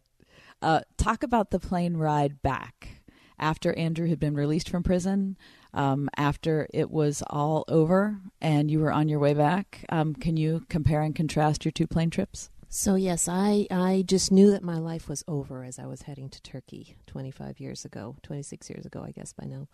Um, I didn't want to go there, and I was so negative that it could only get better from there, and it really did. The Lord just tied my heart to that place, to that country, to the peoples living there, and uh, by about the four year mark, I was just completely committed. And we planned to stay there forever. So when we were hurt that we were being deported, we were grieving that we were having to leave because by this time there was ministry. God had given us assignment. We had friends. We, you know, we, we lived there. Our home was there. Um, so that was a shock. I think that the two years of imprisonment uh, tempered the you know we would have been i would have been crying on the way out except that after the imprisonment we were just so relieved to get out so that that changed it but when we were being held in the detention center together the first night and andrew was grieving that we we're leaving turkey and he said are you holding back? Are you not crying? Are you holding back? And uh, i told him that i was i would cry on the plane when we left turkish airspace. The reason is as we were assigned into the detention center, and as we had uh, said, we, we understood we were being deported because we were a threat to national security. Right there in front of us, the official uh, got a phone call, and then he uh, checked another box, which was involvement in terrorism related to us. And at that point, I was worried that something was very wrong. So I was concerned. Uh, terrorism charges in today's Turkey are lead to long prison sentences. So I thought that it would not be over. We would not be safe of these terrorism charges until we were literally out of Turkish airspace. So as we got in, as Andrew was the last day on the last court session, as he was convicted suddenly, and we thought he's going back to prison, there's all of that. There was a few hours in hell, we could say. And then they said you could leave the country. So then there was a mad dash to go home, get some things, wait for the airplane that was being sent from Germany, and uh, make our way through all the media to the airport. And then we got into this section of the airport where all was calm. We were in a special section waiting for this to get on this private plane, Air Force plane, but I was still holding my breath and watching the map uh, in the plane as we took off and just waiting for us to leave that airspace. So when we left airspace, I knew it was done. We hugged. It's done. But I say we still do miss Turkey and love Turkey. We do. We just can't be there right now. Andrew, go back. Talk about that very first day in 2016 when you were arrested. So Norine and I were called into a police station. We thought we were going to be picking up our long-term residence visas. So we went happily with no concerns. And then they surprised us by saying there's a deportation order and we're going to arrest you. They didn't have to arrest us to deport us. They could have just given us a date. You have to be out by a certain date. But they arrested us and they put us into uh, a detention center. It wasn't a very nice place. Uh, there were ISIS prisoners on in the other cells, so it was a pretty intense place. Uh, but they kept us together. So we were we were in the same cell together for 13 days, and we were isolated that's when we knew something was going very wrong, also because usually if they're going to deport an American, it'll happen within one or two days.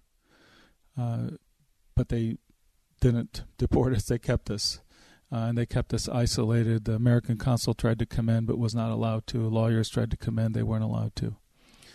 Uh, on the 13th day, Norine was released uh, very suddenly. And then in the middle of the night, they moved me to a different detention center and kept me there for 50 days in solitary confinement. So that that was very difficult for me. Uh, the isolation uh, and uh, my body just sleep deprivation. I couldn't sleep. I was so full of adrenaline. So it it was uh, very difficult. Uh, after that, it got much worse because then they for so for the first 63 days they just didn't say anything there were no charges everyone was just quiet they were just holding me uh, and then they charged me with supporting a terror group being part of a terror group and uh, they put me in a high security prison so when you go there yes then you're in handcuffs uh, it's uh, just concrete and razor wire they put me in a cell with built for eight people, but there were over 20 of us eventually in that cell, and you're there 24 uh, 7. You don't leave the cell for anything except if there's a visit with a lawyer or something like that.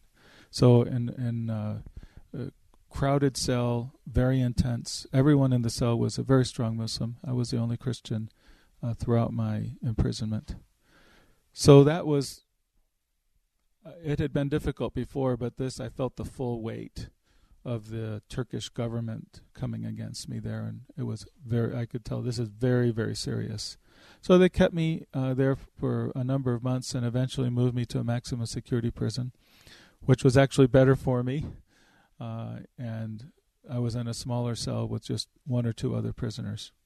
by the way, let me say I, I, I spent two years in the Turkish prison system, but I didn't know that it was going to be two years. So at one point, they had increased my charges to uh, three life sentences. It would bring an automatic three life sentences in solitary confinement. So that really felt like a death sentence. Uh, when I went on trial after 18 months, they uh, finally brought charges against me, and all of this was uh, there was a political uh, motivation to all of this, and uh, there was a judicial process, but but it was being driven by uh, political leaders, specifically by the president of Turkey.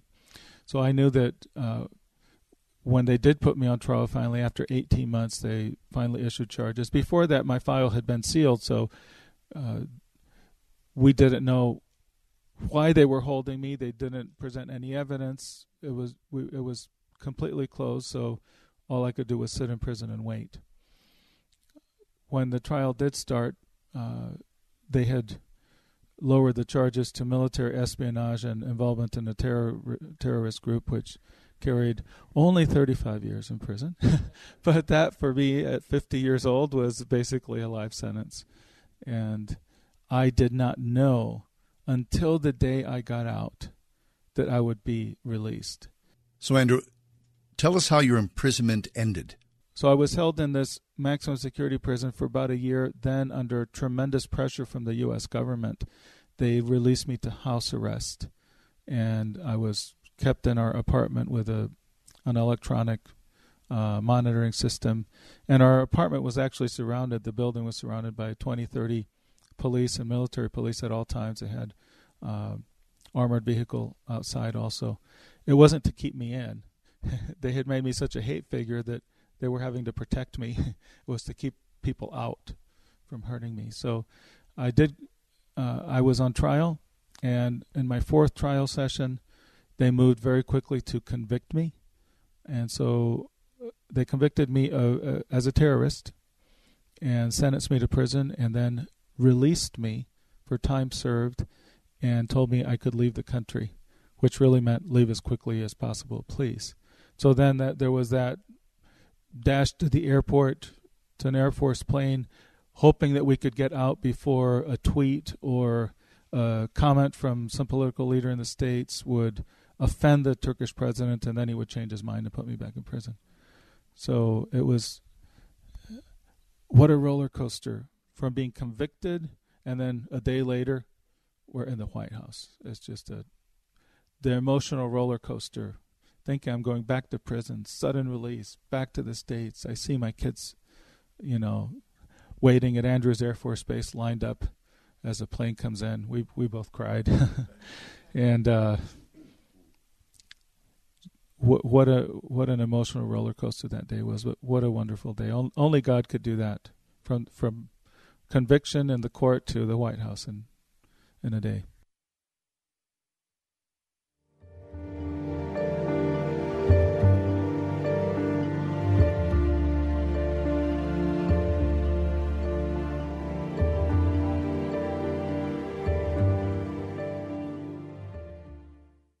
Do you enjoy helping others? Consider a career at Accessibilities Home and Community Services. As a leading provider of in home care for people with disabilities since 1954, Accessibilities is dedicated to quality care. Flexible schedules, 100% employer paid health premiums, competitive dental and vision plans, and paid time off are just a few reasons to consider Accessibilities. Visit accessibilities.org or call 724 832 8272 today. Accessibilities is an equal opportunity employer. When was the last time that your kids had fun at the dentist's office? Stock Family Dentistry, where exceptional dentistry meets compassionate care. It's really important that the kids have a great and fun first few experiences. Moms really appreciate the time that we spend to make sure that their kids are not feeling rushed and that we really have a lot of fun in the office. My mommy is a really good dentist and she'll take good care of you. Perry Highway in Wexford. You have my word on it. At stockfamilydentistry.com. The Forevermark Diamond Tribute Collection. For your courage, passion, determination, for your tenderness, spirit, and the way you love. For all that you are. The Forevermark Tribute Collection. A diamond for each of your qualities. Forevermark. Beautiful, rare, responsibly sourced. Explore the Forevermark Tribute Collection at Trinity Jewelers Mount Nebo Road. Visit TrinityJewelers.com. They blow into town with the wind, rain, and hail. Out of town storm chasers going door to door, often posing as a local company offering a quick fix to desperate homeowners. If you've had damage to your roof, windows, siding, or gutters and downspouts, you may be eligible to get them replaced or repaired free of charge. Just be careful who you call. Visit WindowsRUsPittsburgh.com for a free inspection from one of their highly trained appraisers. With over 50 years in home remodeling, Windows R Us is the area's premier exterior replacement company for roofs, siding, gutters and downspouts, doors, and of course, windows. If damage isn't your issue and you just want something new, you'll love their no pressure approach, no hidden fees, and one of the fastest turnaround times in the industry. A company who will never skip town when it comes to honoring their warranty. Visit the area's premier exterior replacement company at WindowsRUsPittsburgh.com. Mention Word FM for an additional 10% off at WindowsRUsPittsburgh.com. That's WindowsRUsPittsburgh.com. Get away without going far. Lose yourself without being lost. At Antiochian Village near historic Ligonier, 300 acres of pristine woodlands await to refresh and inspire you.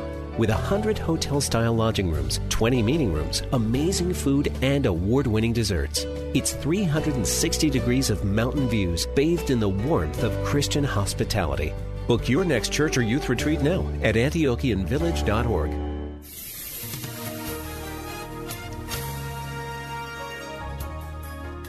Rain will mix with and change over to wet snow before tapering off early this evening. We'll see a total accumulation of a slippery coating to an inch around the area. Brisk and colder tonight, dropping down to a low of 24. A morning snow shower tomorrow, otherwise clouds and sun, high 37. Low tomorrow night, 22. We'll stay chilly for Saturday with some sunshine, high 43 degrees. With your weather forecast, I'm meteorologist Danielle Niddle.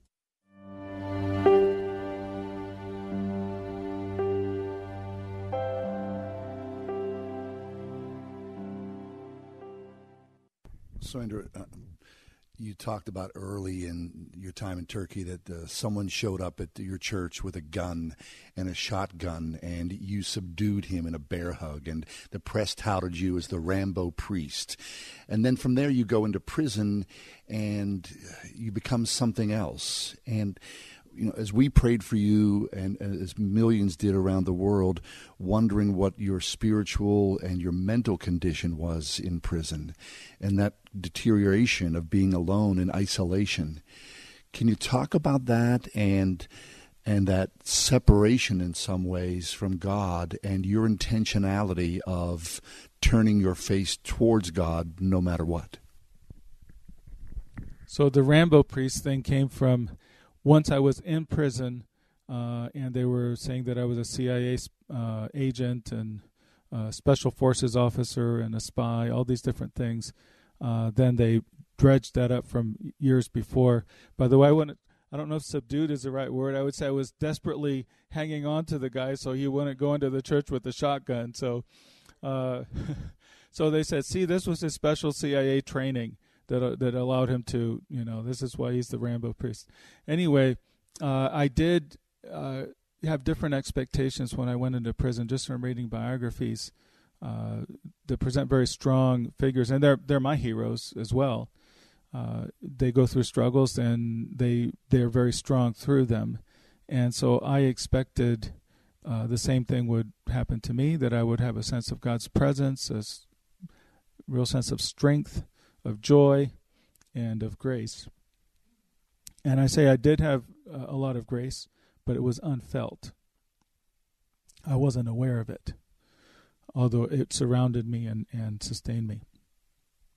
So I broke. Uh, there were several things that led to this. One was uh, terrible isolation. I was only Christian, uh, and there was no no one else from my faith to encourage me, to correct me when I was wrong, to pray with me, and I had uh, doubts and questions, and no one to to answer these. And I also did not have a sense of God's presence, which really surprised me. I thought this is the most difficult test I've ever gone through. This is when I most need your presence, uh, a sense of your presence. So, this, uh, the isolation, the uncertainty, not knowing what was going to happen to me, and a total loss of hope, uh, as well as all the spiritual questions I was having, uh, broke me. And I broke repeatedly and uh, went very far down. Uh, was suicidal at times. But that's not the whole story. Uh, I broke, but then God began to rebuild me and he never abandoned me he just i just felt that way and there was a turning point where I began to fight more deliberately and intentionally for my relationship with God. And there are a number of steps I took in that, but it became a daily a daily fight to turn myself toward him, to turn toward him and not away from him. Uh, to put away the questions and doubts and offense that I had toward God and to lock those away and say, I, I don't need the answer to my questions to have a relationship with you. And I just focused myself on Him every day, throughout the day, repeatedly. And that was cooperating with him in the rebuilding process. So I, I positioned myself so that then he was able to to rebuild me. So I think of the first year especially as being a year of breaking and the second year as a rebuilding year. So I came out of prison not broken and uh, shattered, but it was still hard. The second year was still very, very difficult. It was a daily battle, but I came out, uh, I think, rebuilt and, and much stronger. Andrew, we hear daily reports about Turkey and the Kurds, the Russians, the Syrians, and ISIS. Can you give us some insight as to what you think is going on between them? So, in prison, I had a dream that came from God. I don't have these very often, but God did use dreams sometimes in the Bible to communicate with people. And and I, I had one of these in December of 2016. I had just been put in a high security prison, and uh, in my dream, I saw that Russia, Turkey, and Iran began to move together in a very dark alliance. Uh, this was very frightening, and I, I woke up just uh, overwhelmed with uh, with fear about what this meant for me, uh, because I thought if they if Turkey moves away from its alliances with the West, then uh, that will have the U.S. will have very little leverage to apply to get me out.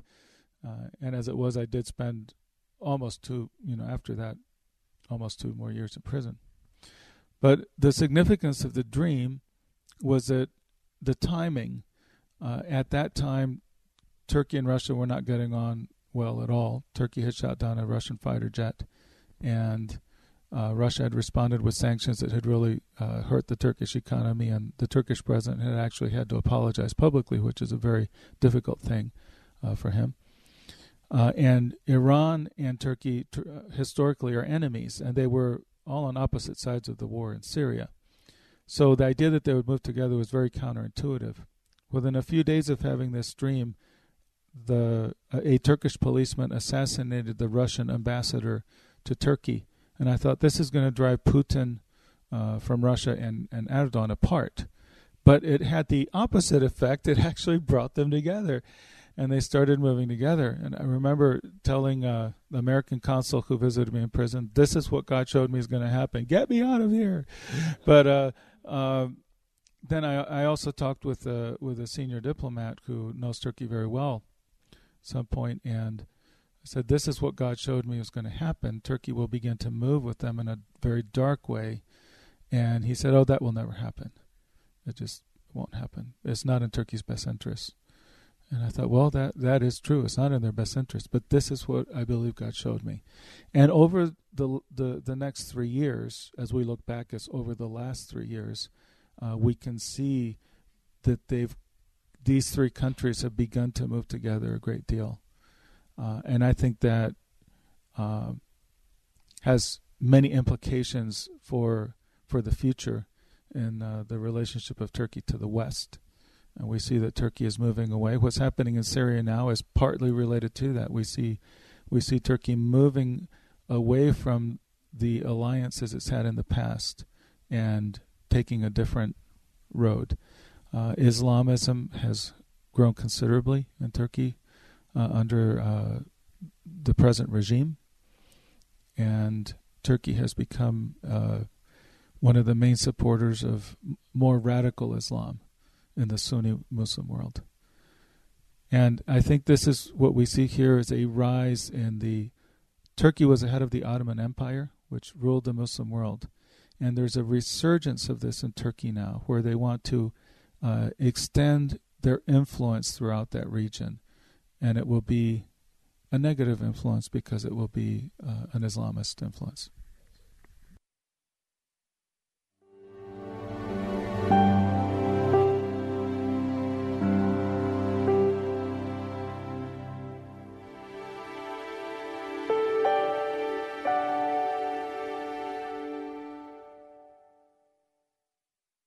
101.5 WORD. Gather around because it is present time. It's that gift giving time of the year, and we're giving one that will keep on giving all year long.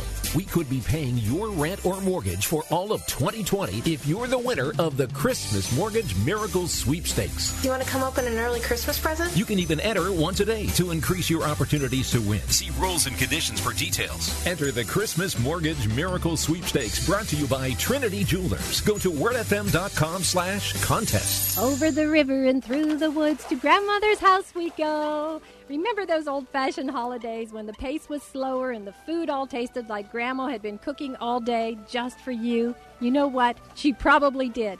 You know what else? At the Spring House in 84, we still cook all day long just for you. So even though your life is filled with running, we can make sure that you still enjoy an old fashioned holiday.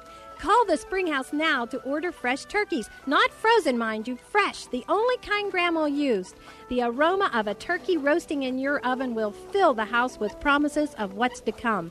Let us prepare side vegetable dishes like Aunt Emma's breaded broccoli, sweet potato pie, or even real mashed potatoes. And don't you forget to order the dinner rolls and, of course, our own homemade pumpkin pies, or even apple crumb. They seem to be the favorites this year. Call 228 3339 now and let us help you enjoy a real old fashioned holiday. Extreme Car and Truck in Bridgeville can help protect your vehicle against anything the elements throw at it, like spray on bed liners to create a permanent lifetime barrier against impact, moisture, and corrosion. Their TST Rust Remedy covers stuff your manufacturer warranty doesn't, like road salt and fall detail to safeguard your paint job, your tires, your interior against winter's worst damage. And did I mention Extreme now offers custom graphics? Extreme Car and Truck in Bridgeville, with the extreme in all of us at extremetruck.net.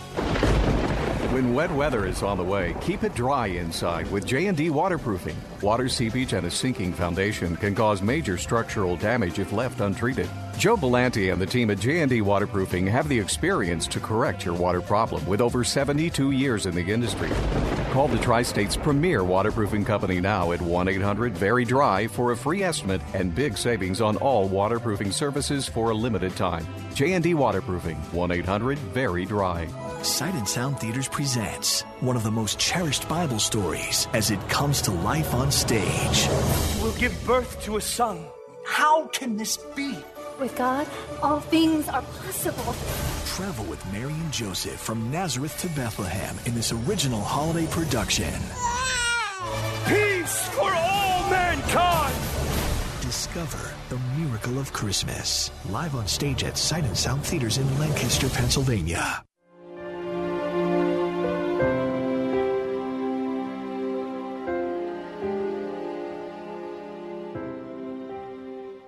When we hear about geopolitical issues, there's talk of governmental factors only. But, but what about the spiritual realities that are present or ongoing at the same time? Yeah, so one of the uh, main uh, deficiencies I see in people analyzing the region, was uh, political or State Department or military, would be uh, that they many of them do not have a place in their worldview for the spiritual world and spiritual motivations.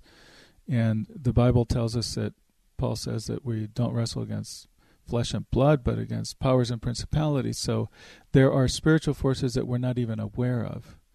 Uh, and this is very true in the Middle East, where where Islam uh, is very powerful, and it's not just a system of belief. There's actually a spiritual power behind it. And uh, this is what we see in Turkey. Why I say there's the rise of that Ottoman spirit, you could say that that mentality that was there before, but there's a spiritual power behind it that that is affecting many things in that region. So it's not just a matter of saying what will be in Turkey's best interest. The same thing happened in the Cold War. You know, so many countries lined up behind the uh, Soviet Union. It wasn't their in their best interest economically, but they did it anyway because there were also spiritual factors involved there that drive people that they're not even aware of. From your perspective, Andrew, what do you think is happening with the Kurds? Yeah, so one of the things that I said many times, and it got me into trouble, it was used against me in my trial, was that uh, God will shake the foundations of the things we trust in to get our attention. You know what? I need to rephrase that. I keep saying it the wrong way. because that makes it sound like God is doing all the shaking. God will allow the foundations of the things we trust in to be shaken. There are many factors that shake uh, things, but He'll allow the foundations of the things we trust in to be shaken to get our attention. And we saw this with uh, the Kurds, that the war in Syria, many Kurds just flooded across the border. And we had a team uh, working on the Syrian Turkish border uh, when there was still fighting going on in the area. The ISIS was attacking Kobani, an area that the Turks have now come into, invaded. And so hundreds of thousands of Kurds flooded into that region. And they're actually cousins uh, on, on either side of the border. In Syria side, they're related to the ones in Turkey. Uh, someone just drew a border through, you know, a hundred years ago, and that was that. But the ones who came over from Syria were much more open uh, to asking questions they had never asked, to talking about Jesus. A number of them became followers of Jesus. Whereas the, the Kurds right across the border in Turkey, they were hard. And so we saw completely different kinds of responses. And so we don't want hardship. We don't want war. Uh, we we're distressed at what's happening right now in Syria with with the invasion and what's happening to the Kurds. There's as a Christian, our approach now is to say decisions have been taken and they cannot be changed. Even if the president wanted to change his decisions, it's too late. Uh, so now we begin to pray, Lord, use this, God, use this and turn it around so that so that something good comes out of it. And God can do that. Only He can. And so our hope is that many Kurds will begin to look to Jesus during this time of hardship. So, this is a question for both of you. Um, we prayed for you, millions of people prayed for you. Uh, your name was spoken on a regular basis in circles in our churches throughout the United States. And so there you are, Andrew, in prison. Norine, uh, talk about that, about as you met Andrew and then you left him and then spoke to other people, the word got out, and then God moved. The Holy Spirit moved, and people around the world heard about Andrew's plight and how eventually prayer works and God was on the move. And here we are, hindsight, of course, we see at least this portion of the story, but it's a fabulous story about prayer and action. So after I rele- I was released, I started uh, immediately to contact people I knew to ask them to pray and then they took it to people they knew, and it went on and on and on in a supernatural way, just completely supernatural. It spread to so many countries, and um, I opened a public Facebook page just to put very, very basic things on that. But I would have people writing from different countries many times, and I'm like, this is just amazing. It's so it's so humbling to have. As when I would tell Andrew, there are Chinese praying for you. There are Iranians praying for you. And that was very humbling because they're suffering. These are churches that are suffering. And so why would they pray for us? You know, it was really quite amazing to watch. This was one of the things oh, Andrew would ask me at every visit. He he he needed hope. He wanted to he would ask, Are people still praying? He would and I would say yes they're praying. As far as I know it's not decreasing it's increasing. That was my consistent answer because that's how it looked to us. We didn't even see the full scope of it. Um, he would always ask me do you think do you believe I'm going to get out? And I would say yes. Most of the time I thought he would. I wasn't you know you're never 100% sure. But uh, he said, Why do you think that? And one of the reasons I would give is I said, Because of this supernatural prayer movement. I believe that God is raising this up and that He's going to answer it. And uh, that it's not, and, and as I would say, as time went on, at some point I realized this is prayer that God is pouring into Turkey too. It's not just for Andrew. Now, at that point, it wasn't an encouragement to him. He'd say, I don't care, just let me out of it. You know, at that point you you don't care about the rewards. You just say, God, just get me out of the situation. But but we realized that God was doing something supernatural for for Turkey.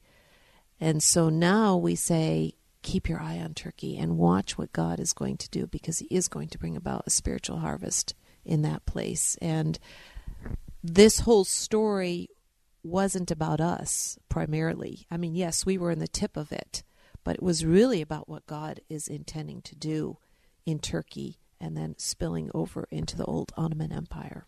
So it was what a privilege, what a humbling thing to be at the center of that. Um, as Andrew says, you want to receive all this prayer. You also don't want to be in the position where you're needing to receive all this prayer. But anyway, the end result was was his deliverance, physical deliverance, and I believe it's going to be for the spiritual uh, salvation of millions of Turks. So there, there are two things in parallel. You ask what's happening in Turkey, what will happen. One is that I think things will become much worse before they get better. Uh, and that's there will be oppression and there's uh, spiritual darkness, and it will become more difficult. At the same time, parallel to that, there's going to be a powerful move of God. so we believe that there will be this powerful move of God that takes place in difficult circumstances. So if you keep your eyes on Turkey, you will see some very bad news, but you will start to see God working uh, and many people turning. And when God has spoken to Andrew in 2009, said, "Prepare for harvest," and then in the next, in the following years, it would repeat it. It would come up again and again that harvest will come, but it's going to come in difficulty. Now we didn't know what that would look like. We could not have anticipated the attempted uh, coup or the economic difficulties or the crackdown that came after the coup, but but we knew that it was going to come in difficult times. There was going to be a, a shaking uh, of the foundation of the Turks because the truth is there's been quite a bit of um, openness to share the gospel there compared to other countries in the region, but very little spiritual interest uh, on the part of the Turks. And God is going to change us.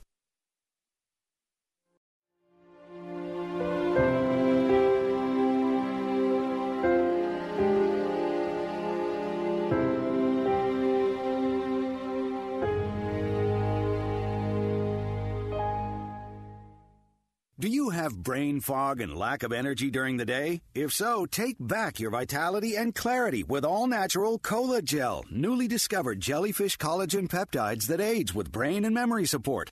Cola Gel is all natural with no side effects. Edible jellyfish collagen uniquely supplies the body with multiple collagen peptides and naturally occurring minerals that fuels our cellular system with energy rich compounds. Jellyfish collagen is a nutritive formula that promotes optimum neurological activity and improves improves cognitive memory. Receive your first bottle free plus shipping by visiting longevitybynature.biz and enter promo code COLAGEL. That's longevitybynature.biz and enter promo code COLAGEL. K O L L A J E L L. Get your first bottle free plus shipping by visiting longevitybynature.biz promo code COLAGEL. Eliminate brain fog and lack of energy with COLAGEL at longevitybynature.biz. That's longevitybynature.biz B-I-Z. From the moment you met, it's as if you were custom made for each other.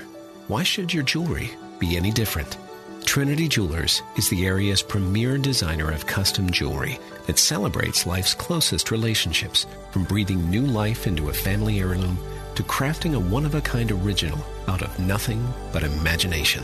Trinity's master craftsmen create affordable pieces that tell your own unique story. See how at trinityjewelers.com. I'm not 20 anymore, but I'm not about to let joint pain slow me down. And thanks to advanced biological therapy, I don't have to.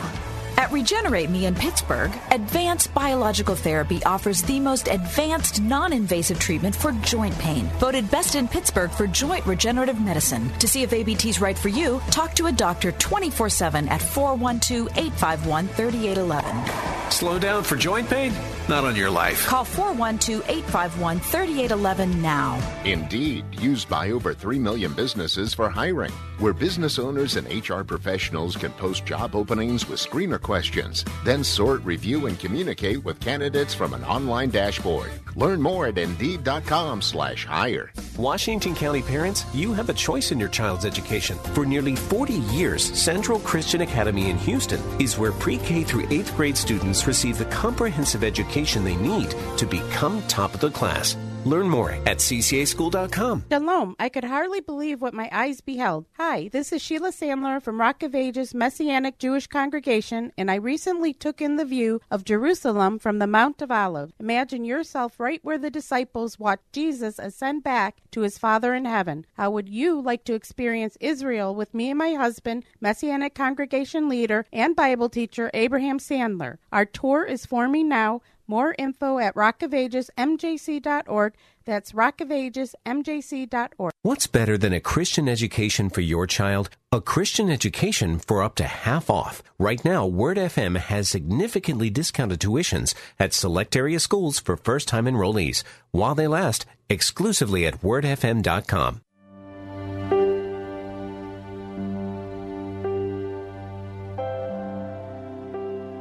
Andrew, you said last night that it is a decision of the will to turn your face toward God in suffering. Can you talk about that? Um, your suffering is particular to you, as all of each individual's suffering is particular to them. But can you talk about that growth experience you went through while you were imprisoned? Yeah, so I, I ended up in prison and I was tested in all of the uh, means that I used to cultivate real, uh, intimacy with God. I was severely tested in them. But I think sometimes people say to me, Well, you had a real test in prison. And I think, Yeah. And, and my problems aren't as big as yours. I say, Well, the, my, my test may have been more difficult in some ways, but the tests that you have are, are more than enough for you. and uh, we all will be tested in the same areas. The means of testing may be different. I may be in prison, you you may not be, but we our hearts will be tested in the same areas probably. And what I had to learn was, as you mentioned, a decision of the will, very intentionally, uh, not according to my feelings. I didn't feel good. I didn't feel happy. I didn't feel God's presence. But I had to make a decision. I am going to discipline myself and intentionally turn toward God again and again and again throughout the day, every day. It was a battle. So, in a sense, I was, I think of learning to stand in the dark. Uh, this was one of my uh, main verses, uh, was Isaiah 50, verse 10, where God says, uh, To him who walks in darkness and has no light, trust in the name of your God and lean on him and God is speaking to Israel who was they were in exile. So he knows they're in the dark and he could remove the darkness. but he doesn't say, "Okay, I'm going to remove the darkness." So he says, "As you continue in the dark." He's leaving them in that period of, of difficulty. As you walk in darkness, lean into me. And so for your listeners, they will be tested. Every one of us is tested. God allows his children to go through difficult things. And it's important thing to know is it's not his loyalty and love that are being tested. They are constant. It is my love and my loyalty uh, that are being tested. Will I be faithful to him? Will I be loyal to him? Will I continue to love him even if I feel abandoned? Which he doesn't abandon, but we may feel that way. And that's a, a decision of the will. Uh, one of the things that the way I ended my time well, let me start that over. Uh, right after my third trial appearance, I I was very distraught. I was it had been very difficult. I was sent back to prison for another three months till the next trial appearance, uh, and I was reading in John 18 where one of the disciples says to Jesus, "You know, you don't need to go to the cross." And Jesus said, "Shall I not drink the cup that the Father has given me? Shall I not drink the cup?" And it's a rhetorical question. Of course, I need to drink the cup that the Father has given me. And these words just echoed in my mind again and again over the next few days. And I, I said, God, I need to be willing to drink the cup. Yes, I want to drink the cup. The plans that you have for me, I want to, down to the dregs. All the plans that you have for me, whatever assignments, I don't want to lose a single one of them. So give me endurance so that I can strength so that I can persevere in this. And I wrote this to Norine. I want to drink the cup. That's a decision of the will. I don't feel like it. It's a decision. I am pressing into. I want to be faithful, God. I wrote this in a letter to her. The very next day, I was released to house arrest. And I, I took this letter back to her and I said, Norine, I want you to see this. That in God's grace, this is how I ended my time in prison, was at a point of submission, saying, I submit to you. I submit my will to you. So that's what we're aiming for. Whatever whatever your your tests are. We want to survive spiritually in the valley of testing and come out uh, leaning on our God. This concludes our conversation with Andrew and Norine Brunson. After praying for Andrew for so long, it was emotional to sit with him and see him in the flesh and free.